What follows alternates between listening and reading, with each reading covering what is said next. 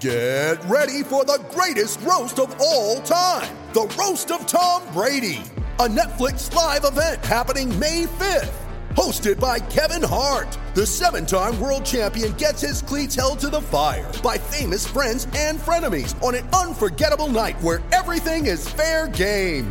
Tune in on May 5th at 5 p.m. Pacific time for the Roast of Tom Brady, live only on Netflix.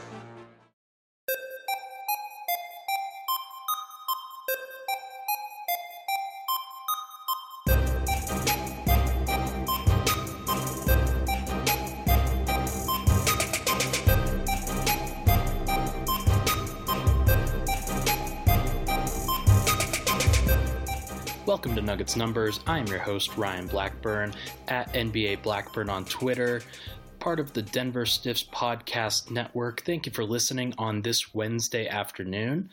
Wanted to get into a couple of things over the last couple of games. I went to my first game as a media member of this season last week against the Charlotte Hornets on Saturday. We had our Hope Kids Drive event that sent 500 families, kids with cancer, to the Nuggets game. That was a sellout on a Saturday afternoon. Really excited about that, so I wanted to talk about that really quickly. Then I've got some quick notes on the Houston and Miami games, as well as quantifying Nikola Jokic's season thus far. So let's get right into it. First thing, the game to game experience at the Pepsi Center has completely changed over the course of the last couple of years. Usually, I don't go to a ton of games, being, if you don't know about me, I'm a college student, University of South Carolina, wrapping up there pretty soon, but most of the time I spend my time working remotely for Denver Stiffs and get a chance every December, January to come back here and, and really take in the atmosphere. Uh, have done that for the last couple of years, but this year was really different. My first game this season came on Saturday afternoon, this past Saturday against the Charlotte Hornets, as I mentioned at the Open. Uh, it was a sellout crowd. The crowd was amazing that night. Uh, I spent a lot of it interacting with the fans on the concourse area, and there are a lot of passionate Nuggets fans in the building right now, and it's it's a stark contrast from past years where the Nuggets were having trouble advertising and promoting their team. And this is a great group this year 16 and 3 at home. That's an incredible record, one of the best records in the NBA at home this year. Why is Denver suddenly embracing the Nuggets this year? I think there's there's probably a variety of factors, but when you focus on the Nuggets specifically, Nikola Jokic right now is the best show in Denver. He's liable to make an amazing pass every night, go off in, in the point totals every night. He had 39 against the Charlotte Hornets, which was his season high. Uh, and again, he's one of the best passers in the NBA, liable to do some amazing things at any given moment. In addition, Jamal Murray is liable to go off scoring at any moment. He's been one of the most popular Nuggets at Pepsi Center this year in my talks with Adam Mares and Brendan Vogt uh, and Zach Mikash, guys at Denver Stiffs who continuously go to games, they uh, they've really advertised and and and told me that Jamal Murray has been the big show. While everybody kind of understands that Nikola Jokic is the best player, Jamal Murray is the guy that people really love to get behind, really love to to cheer on when when he's going off and when he's scoring. He's really embraced the moment in Denver. It's been really impressive. Uh, I can take an L on that one. I've over the past few games, he's really hasn't played extremely well, but when I've whenever I've called it out, he seems to go right back at it and and prove me wrong on Twitter. I I remember against the the Sacramento Kings a few games ago, he had 2 points in the first half. And then I said something on Twitter and he had 34 points in the second half and quickly made me look like an idiot. So he's definitely one of those guys who can go off at any moment and proving to be one of the main draws for the Denver Nuggets this year. In addition, I think that as everybody in Denver well knows, this is a Broncos town. And for the first time in a while, the Nuggets have had a prolonged stretch, stretch of success at the same time that the Broncos have had a prolonged stretch of we'll call it disappointment. Uh, the Broncos actually just hired a new coach, and that will dominate news cycles for a while. But the Nuggets are still the best show in Denver right now. They are the best team among the four major sports, and I don't think it's particularly close. Uh, it's going to be interesting to see how that progresses going forward and whether the city can continue to get behind Denver. I think that Denver is going to continue having some great success in the second half. Although the home schedule does remain tough, there are a lot of Western Conference teams in the second half, 15 to be exact. Uh, 14 of those games will come against non Phoenix opponents. Phoenix obviously is very bad. The rest of the teams are very good. So it's going to be very competitive. Uh, will be interesting to see how Denver handles it. Four more back to backs with the second game at home. Denver has been as good on these, has been really good on these back to backs so far. Uh, I would say that they probably finish at home either 32 and 9 or 33 and 8, which means that they only lose five or six more games at home the rest of the way. That's incredible. Uh, it's an improvement over last year's outstanding home record, and the Nuggets have been far better on the road this year to kind of give that boost as well. So we'll see what happens there, but it's it's very clear that the Nuggets right now putting on a show for teams no matter what the day um, uh, putting on a show for their fans, no matter what the situation. All right, let's get into some quick notes on both of the Houston and Miami games from yesterday and the day before. Uh, in the Houston game, one of the things that I really noticed was that the Rockets shot the lights out. They are one of the highest volume three point shooting teams in the NBA. Of course, that's become very well known. But against the Nuggets, they shot an extremely high percentage on the same number of looks that they usually get from those spots. Uh, they shot 5 of 12 on tightly contested threes, which is 41%. Uh, their season average in those situations is 29%, so a 12% improvement. Uh, their open threes, they were 6 of 18 for 33%. Uh, that's pretty much in line with their season averages, if if a little bit slightly worse but on wide open threes, they usually generate around 17, 18 per game, and they got the same number against Denver and happened to shoot 65% on those looks, 11 of 17. Their season average in those situations is 37.8%, so a very, very surprising number, I would say. If they miss just four of those, then I think that the game turns into a lot more contested down the down kind of towards the end. Uh, in that game, it was it was kind of surprising the way that things progressed, but I'll talk about that in just a little bit. Uh, Craig started this game for Juancho Hernangomez to go along with the return of Gary Harris and Paul Millsap. I wasn't really surprised by this decision, uh, especially against James Harden. Uh, Harden obviously is an elite talent, and you want somebody who's an excellent one-on-one defender to be able to match up with him. And Torrey Craig, I think, is Denver's best option in those situations defensively. Although it really does cause problems on offense, and I think that Denver's best moments in this game offensively were with Torrey Craig off the floor. Uh, despite the fact that Craig, I think, shot the ball reasonably well. Uh, Craig starting over Juancho Hernangomez, I don't think that's the right decision. Uh, but it can be the right decision long term if the plan is to play Juancho Hernangomez as the four off the bench when Will Barton comes back. I will get into that in just a little bit. Nikola Jokic couldn't really figure out how to match up against the double team in this game. Was a little bit surprised by that because of the recent experience against the San Antonio Spurs, where they doubled him kind of incessantly.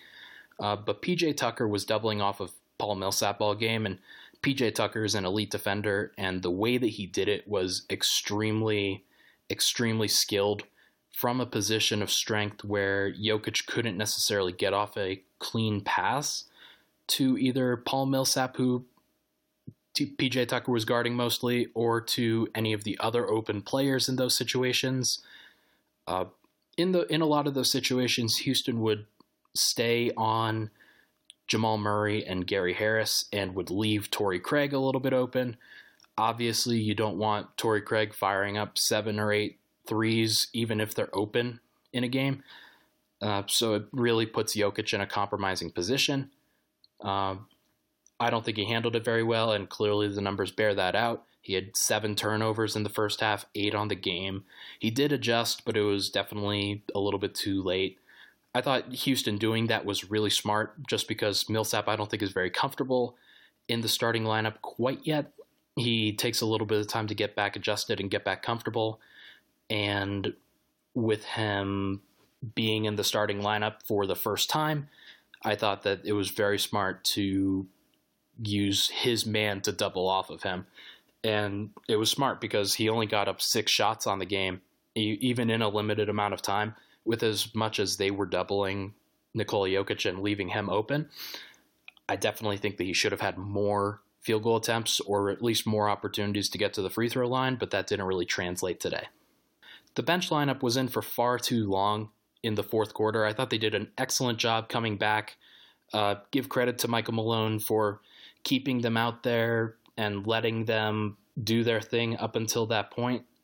Although, when they cut the lead down to six points, the Houston lead to six points with roughly eight minutes to go, I uh, thought it would be the right decision to get the Nugget starters back in there, especially Nikola Jokic.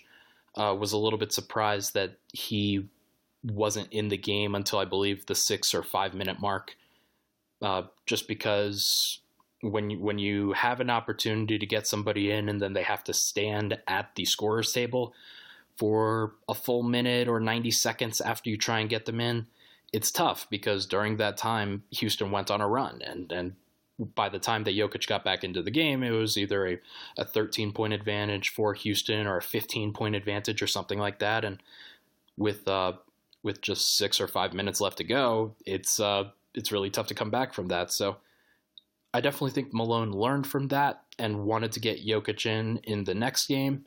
Uh, and as as I'll talk about the Miami game here really quickly, uh, he really did that. And Nikola Jokic in the Miami game was excellent.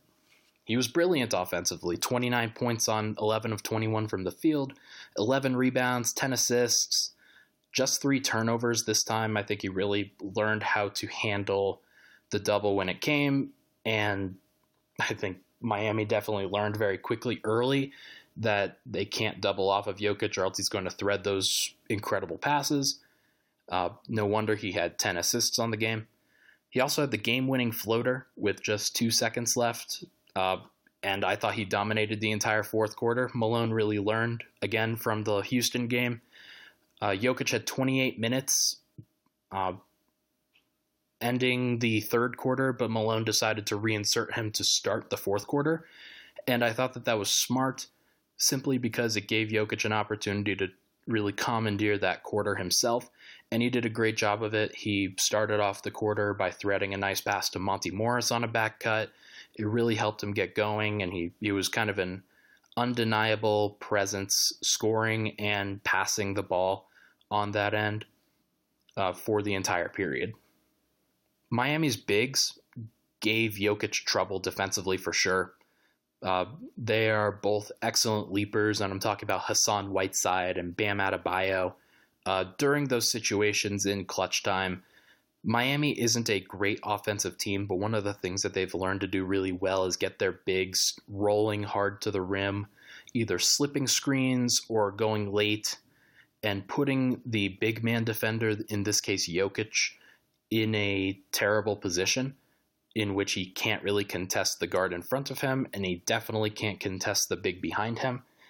Uh, Denver's had troubles with guys like that. That that personnel has really thrown them for a loop. I would say uh, it's going to be really interesting to see how they combat that in further series. But uh, Clint Capela uh, for Houston had 29 points in the Houston game. That's uh, that's a, a tied to career high for him. So that obviously Denver didn't defend him very well, in addition to not defending James Harden very well in those situations. Uh, it's that prototype, the Clint Capelas, the Hassan Whitesides, the Bam Adebayos. Uh, in previous years, it's been Willie Cauley Stein for the Sacramento Kings. So guys that have one major skill in being able to leap really high and and catch and catch lob dunks over Jokic kind of give Jokic trouble just because with his limitations defensively, he has limited ability to move his feet. Obviously, he can't get very far off the ground. He has to be able to outsmart the opponents, but if he can't get into proper position and the pick and roll ball handler defender, most of the time it's either Jamal Murray or uh, Malik Beasley or Torrey Craig in these situations, if they can't be in good position, then it, it makes it very difficult for Jokic in those situations because he's basically guarding two on one and he just can't do that most of the time. Miami out rebounded and or Miami was out rebounded and out assisted in this game by Denver, but Miami only turned over the ball six times all game uh, and Denver turned it over 16 times. It's very, very bizarre for a team to lose the turnover battle by 10 total turnovers and still win a game. Uh, really goes to show that Miami's offense just isn't that good, and that Denver defensively this this game, I don't think they should be given too much credit, even though they did hold Miami to under 100 points. Uh, Miami is starting Justice Winslow at point guard, and while Justice Winslow has been great, uh, he is not a great ball handler and great passer for a point guard. Um, it's it's just one of those things. Denver is usually at their best when they are maximizing their opponent's turnovers and minimizing their own. Uh, that's that's usually the biggest indicator of whether they've performed well, uh, win or win or lose. Uh, their bench unit last night had seven themselves, uh, which is just too high. Everybody had at least one turnover. Uh, Mason Plumlee and Juancho Hernangomez, who only played eight minutes, by the way, had two. Uh, you can live with the nine turnovers from the starters, especially if they're all playing 30 plus minutes per game. Uh, but the bench has to be better as I just mentioned, Juancho Hernangomez didn't play until the fourth quarter last night. I'm not really surprised. He hasn't played extremely well over the course of the last couple of weeks. Uh, he's a tough player to play defensively against a team like Miami because they go small so often that the advantage that Juancho provides offensively doesn't necessarily match the the disadvantage he's put at defensively when forced to guard guys like Dwyane Wade or Josh Richardson or Justice Winslow, guys that are smaller and quicker. Uh, and Dion Waiters was another guy who was just on fire this game, but just kind of an indicator that I'm not sure that Juancho's best position long term is as a small forward. I really do think that his best place, especially on this Nuggets team, is as a floor spacing power forward.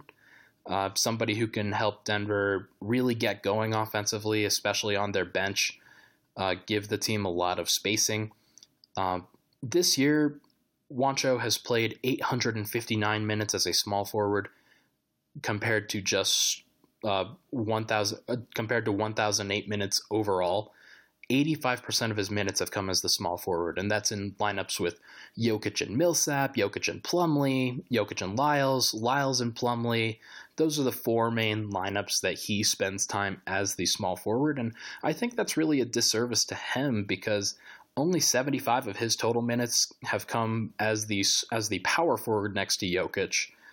Uh, Denver has such strong guard play this year that when Will Barton comes back, it would be really nice to see them play lineups with Jamal Murray and Gary Harris, Will Barton, Malik Beasley, Monte Morris, those five guys. Uh, play three of those guys. Play play Jokic at the center position, and then play Juancho as kind of the floor spacing power forward. So often, as the small forward, Juancho is tasked with running dribble handoffs, and those don't really get anywhere because Juancho isn't very comfortable handling the ball in those situations, and, and nor should he, especially against a a six six guy. And then Miami's personnel is very uh, is very strong defensively with guys like Josh Richardson and Justice Winslow and and players like that who can get those steals and and make things difficult on taller players that aren't as comfortable handling the ball. you put Juancho at the power forward position, and it provides a different dynamic. He's still shooting way over 40% this year from three point land, and Trey Lyles is shooting just 25%. Given that most of Trey Lyles' production this year has come from the perimeter, it, it wouldn't surprise me if Denver experimented with uh, lineups with Juancho as the bench forward, as the bench power forward, and then played three guards next to him uh, at least for certain situations. If Denver needs more defense, then I can understand playing Trey Lyles. I don't think the advantage that Trey Lyles provides defensively matches the per- the advantage that Juancho generates offensively over him.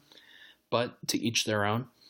Uh, we'll just have to see how that goes. That that's something to monitor for sure. I think that Juancho should be in the lineup. Uh, maybe not the starting lineup, but I think he needs to be in the rotation simply because he's proven that he's a knockdown shooter. And you can never have enough knockdown shooters in the lineup. You just have to empower them and put them in positions where they're going to get open shots.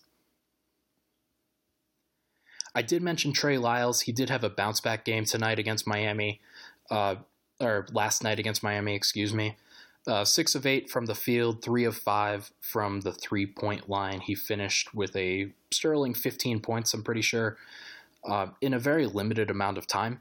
So that version of Trey Lyles is extremely useful, but that version of Trey Lyles has only shown up to about 15 20% of Denver's games so far. Uh, I hope that version becomes more of the norm as as the rotation kind of normalizes and he kind of falls back into a a better setup playing next to Mason Plumlee most of the time. I think he's very comfortable playing next to Mason Plumlee. Uh, those two guys have a pretty solid chemistry. Uh, it would be great if if Trey Lyles is the guy that Michael Malone plays as the bench power forward. Uh, you want to see him play well, uh, no matter what the circumstance. So it'll be interesting to see how that moves going forward.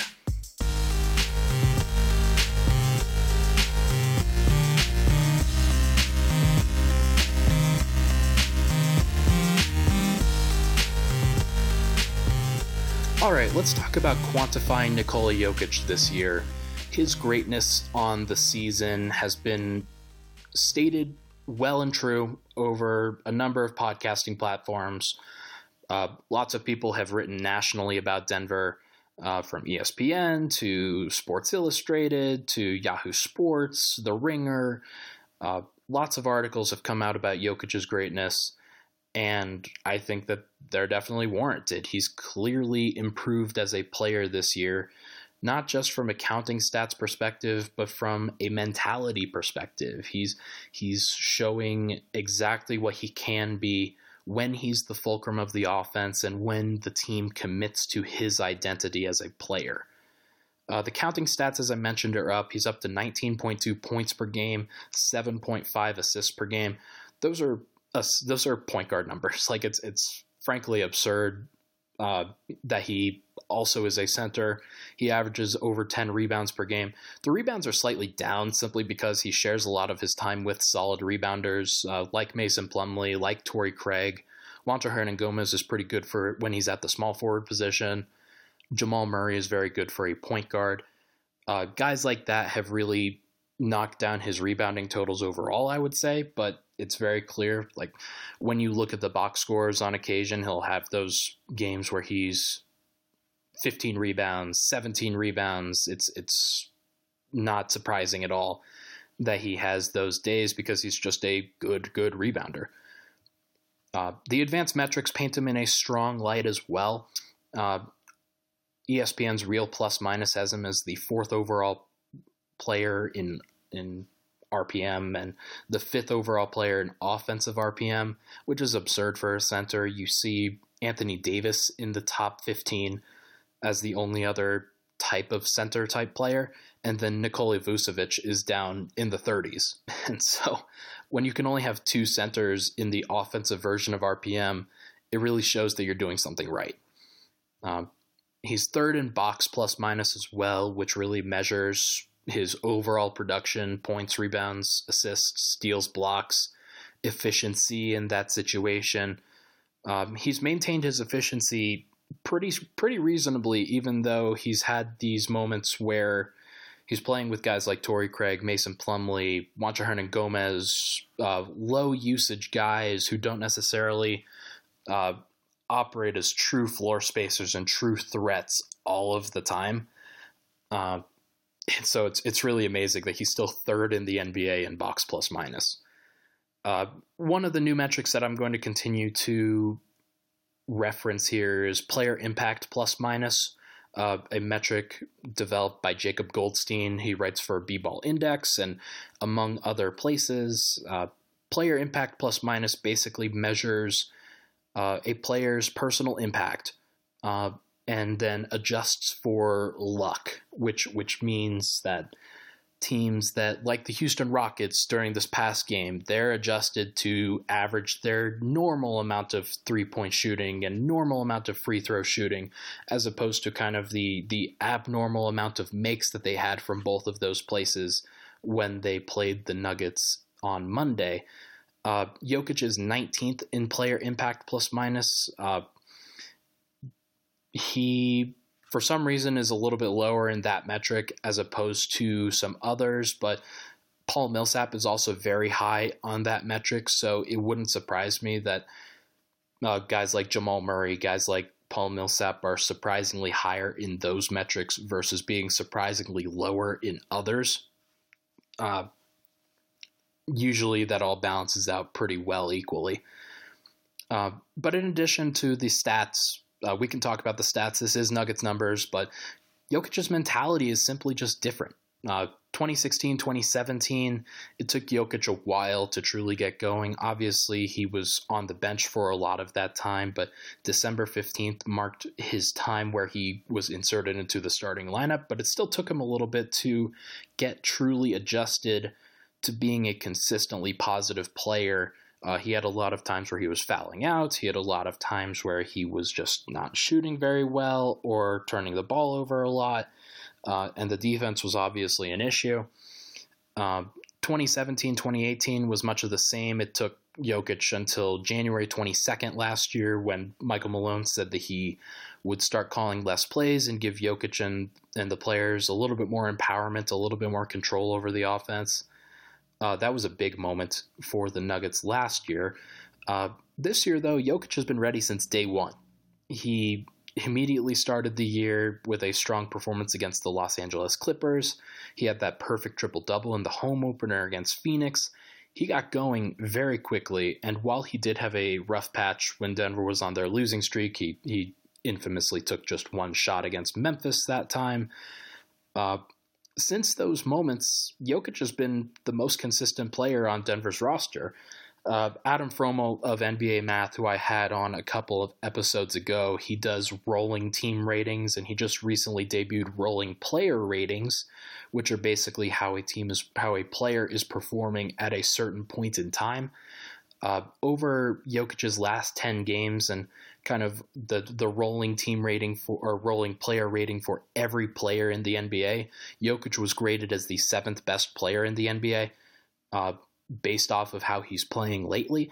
That doesn't surprise me. Jokic has been awesome. He's been he's been great from a both a box score perspective, but also from a volume perspective because Denver's needed him to be a great scorer. Um, it's it's very interesting to see what he's doing. Uh, they've they've needed him to be a great focal point as well. Uh, his usage is up this year, two percent. Uh, 24.2% last year, 26.1% this year. His assist rate is up 8%, 38% this year, 30% last year. Doing a really good job of operating as a fulcrum point. Cleaning the glass has him as the in the 97th percentile in usage, which basically combines how often a player is holding the ball, assisting, shooting, turning the ball over, generating free throws. He's in the 97th percentile this year, which I think translates to about 13th in the NBA. That's surprising because he was only at the 93rd percentile last year. He's really took taken on even more of a role this year in the Nuggets offense, and the Nuggets have definitely responded well to that. In clutch time, Jokic becomes even better. Uh, Denver has incurred clutch time on 24 games this year. and Denver is 18 and 6 in those games. 75% of those games they have won. Uh, a lot of that time, uh, Jokic and Jamal Murray have been operating the two man game and just wearing teams out. Uh, Jokic will sometimes receive the pass from Jamal Murray and kick it back to him, but on other times he's been very aggressive in going to find his own shot. I think that a great example of that was the Miami game last night. Uh, he had three, four, five buckets down the stretch of the in the fourth quarter simply by being aggressive, simply by refusing to refusing to go away. And even when the Nuggets were down, uh, they went to Jokic consistently, and Jokic really put them on his back and and was able to score a lot of tough looks in the paint. Uh, his field goal percentage in these situations has been very very surprising. I'd say uh, among the 39 players to shoot at least 30 times in the clutch this year. That's uh, plus or minus five point margin in the last five minutes of the game. Jokic's 53.5% field goal percentage is tied for the third best. Uh, he's been one of the best possible scorers in the clutch this year. And while a lot of his mentality is as a passer, he also leads the NBA in assists per in assists in the clutch this year. Uh, he's he's also doubling as a scorer, and and when you're a double threat like that, uh, with the ability to score and pass and and also rebound because he's he's been a monster in the paint as well. Uh, it's really difficult for teams to guard you. Uh, he's willing to pass to Jamal Murray, who is also in that category of, of a lot of shots in the clutch, although Jamal Murray is actually last in field goal percentage this year. So it really is surprising that Nikola Jokic is is putting the team on his back in these situations, while Jamal Murray has really incurred the reputation of closer because he does a lot of, I would say, flashy things in the clutch where he's he's handling the ball a lot and then passes to Jokic, um, or he takes a, a, wild shot that goes in. Uh, I can think of definitely the Sacramento game in situations where he he's really shot the ball way above what I expected from him. Uh, Jokic has been the closer this year.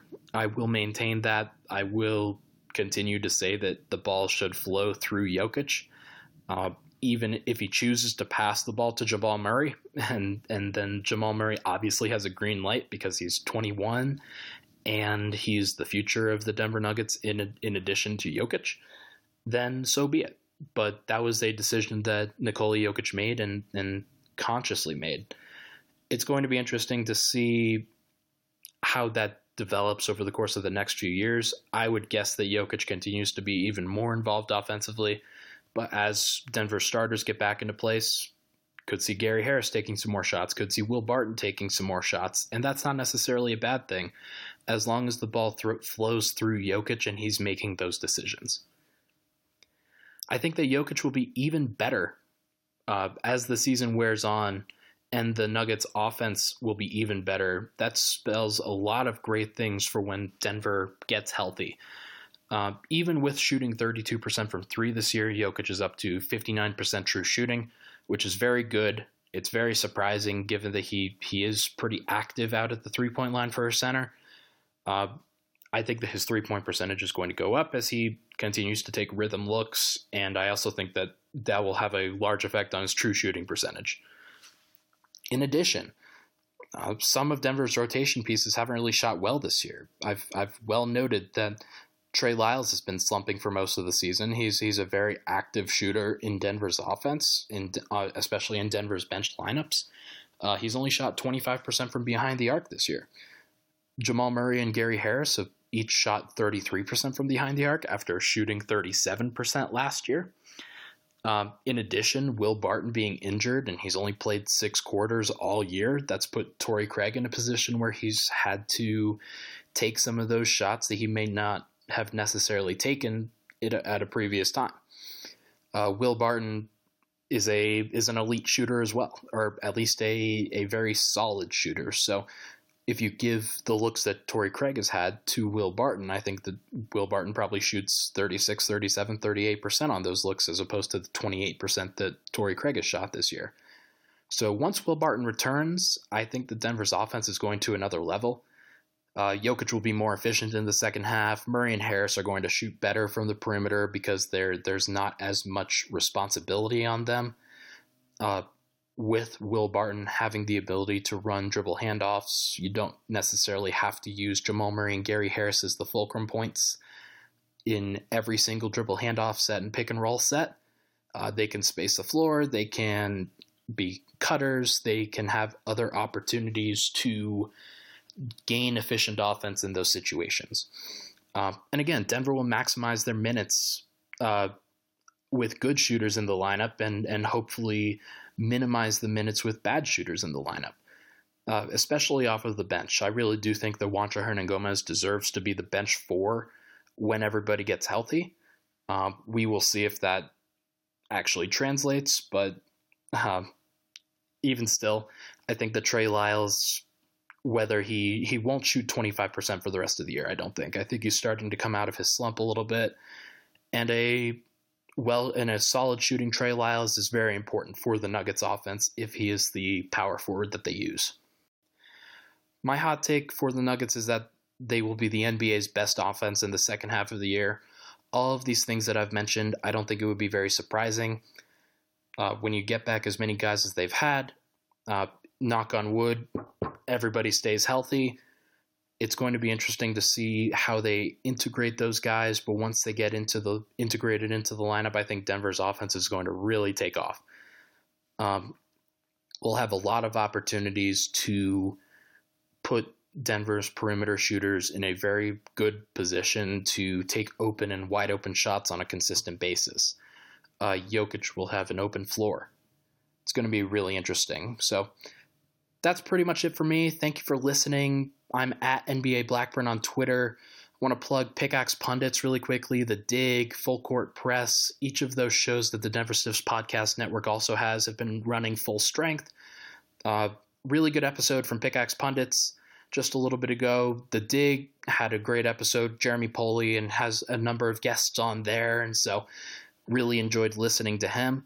Stiffs Night Out is on Saturday, January 12th. Alex English will be there. Legend, Nuggets legend, legend Alex English will be at the bar. All of those details can be found on Denver Stiffs.